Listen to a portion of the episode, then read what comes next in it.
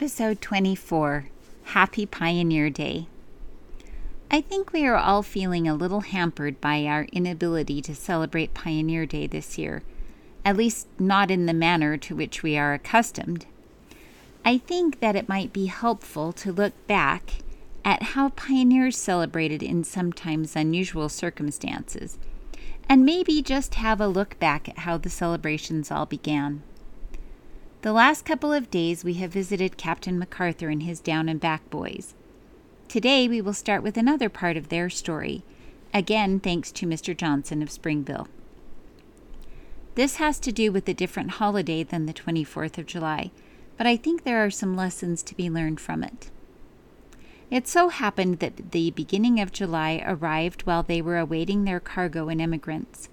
The company, I am sure, all wished that they could be home with friends and family to celebrate the holiday just at hand. But as this was not possible, the camp made their own preparations to celebrate the 4th of July. There were two fifers and two drummers in camp, and for instruments, the fifes were made out of joints of the elder tree which grew near, but punching out the pitch and burning the holes with a small hot iron and when finished made a very good instrument, upon which the Girl I Left Behind Me and Yankee Doodle and other stirring tunes screamed forth in fair style. Two of the largest dough pans were used as drums. At daylight, a salute of musketry awakened the echoes of the ancient river and bluffs, and the martial band made the rounds of the camp, with the stirring drums and fife, which made every breast heave with patriotic ardor. After breakfast, about nine o'clock, all had assembled under a grove of cottonwoods for an impromptu program. Orson Hyde recorded in his newspaper, The Frontier Guardian, Our people celebrated the 24th of July, 1849, instead of the 4th, for two reasons. One was because that was the day on which Brigham Young and the pioneers first entered the valley, and the other was they had little or no bread or flour to make cakes, etc., that early, and not wishing to celebrate on empty stomachs, they postponed it till their harvest came in. The first real commemoration of Pioneer Day was held in 1849. The celebration took place in a large bowery, or bower, near the spot recently designated as the site of a future temple. Brother Hyde continues The inhabitants were awoke by the firing of cannon, accompanied by martial music. The brass band and martial music were then carried round the city in two carriages, playing their music alternately, and returned to the Bower by seven o'clock. The Bower is a building 100 feet long by 60 wide built on 104 posts and covered with boards. But for the services of this day, a canopy or awning was extended about 100 feet from each side of the bower to accommodate the vast multitude at dinner. At 7:30 the large national flag was unfurled, measuring 65 feet long at the head of our Liberty pole, which is 104 feet high and was saluted with six guns, the ringing of the Nauvoo bell, and martial music. At eight, a salute of six guns and martial music to call the multitude together. As the procession started, at nine o'clock, twenty four young men and twenty four young ladies, dressed in white, sung a hymn through the street. The cannons kept up one continual roar, the musketry rolled, the Nauvoo bell pealed out its silvery notes, and the brass band played a slow march. Upon arriving at the bower, loud cheers and shouts and a hymn of praise emanated from the assembly. The vast multitude were called to order, and Mr. Erastus Snow offered a prayer of thanksgiving to our Heavenly Father. One of the young men then came forward and presented a copy of the Declaration of Independence and Constitution of the United States in a respectful manner to President Young. The Declaration of Independence was then read by Mr. Erastus Snow. The band then played lively. The rest of the program continued with original poetry set to music, playing by the band, speeches by President Brigham Young and W. W. Phelps. The bishops collected their respective wards and marched with them to the dinner tables. Several thousands of the saints dined sumptuously on the fruits of the earth produced by their own hands, who invited several hundred of the immigrants, even all who were in the valley, and a company who came in during the dinner were stopped, dismounted, placed at one of the tables, and were astonished by their warm reception.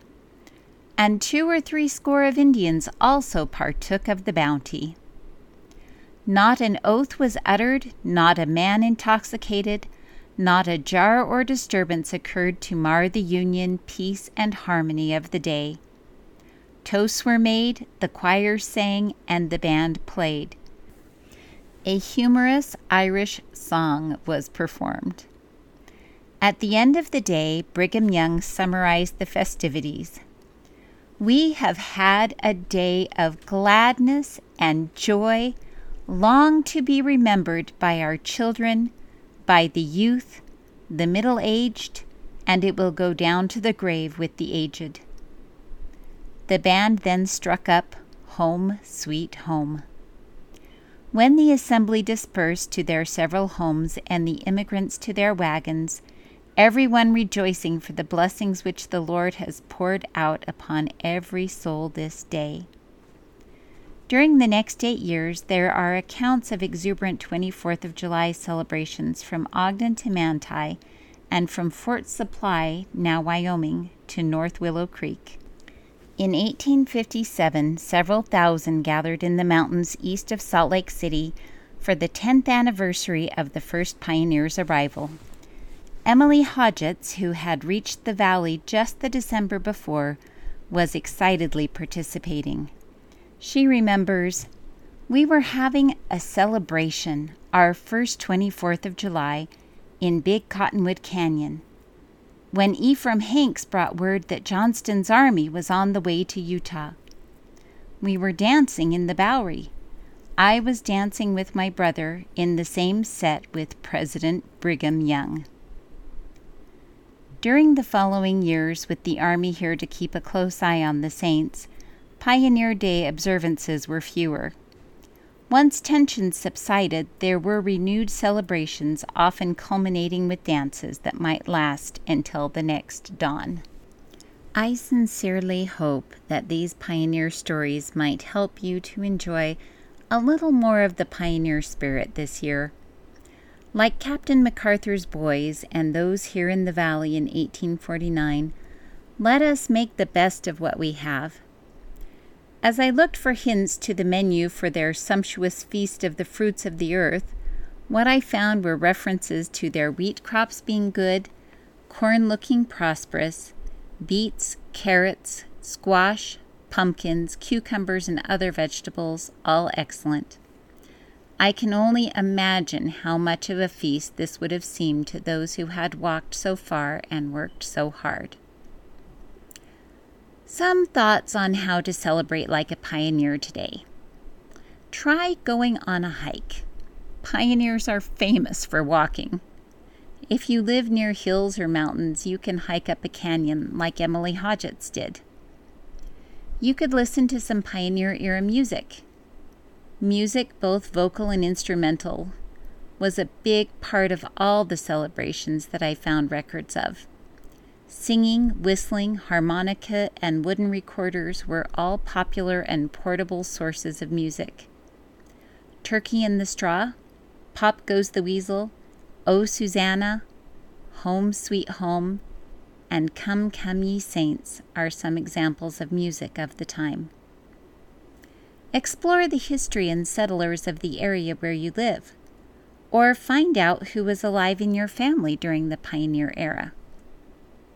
Now, go eat your vegetables. I mean, sumptuous fruits of the earth. Happy Pioneer Day.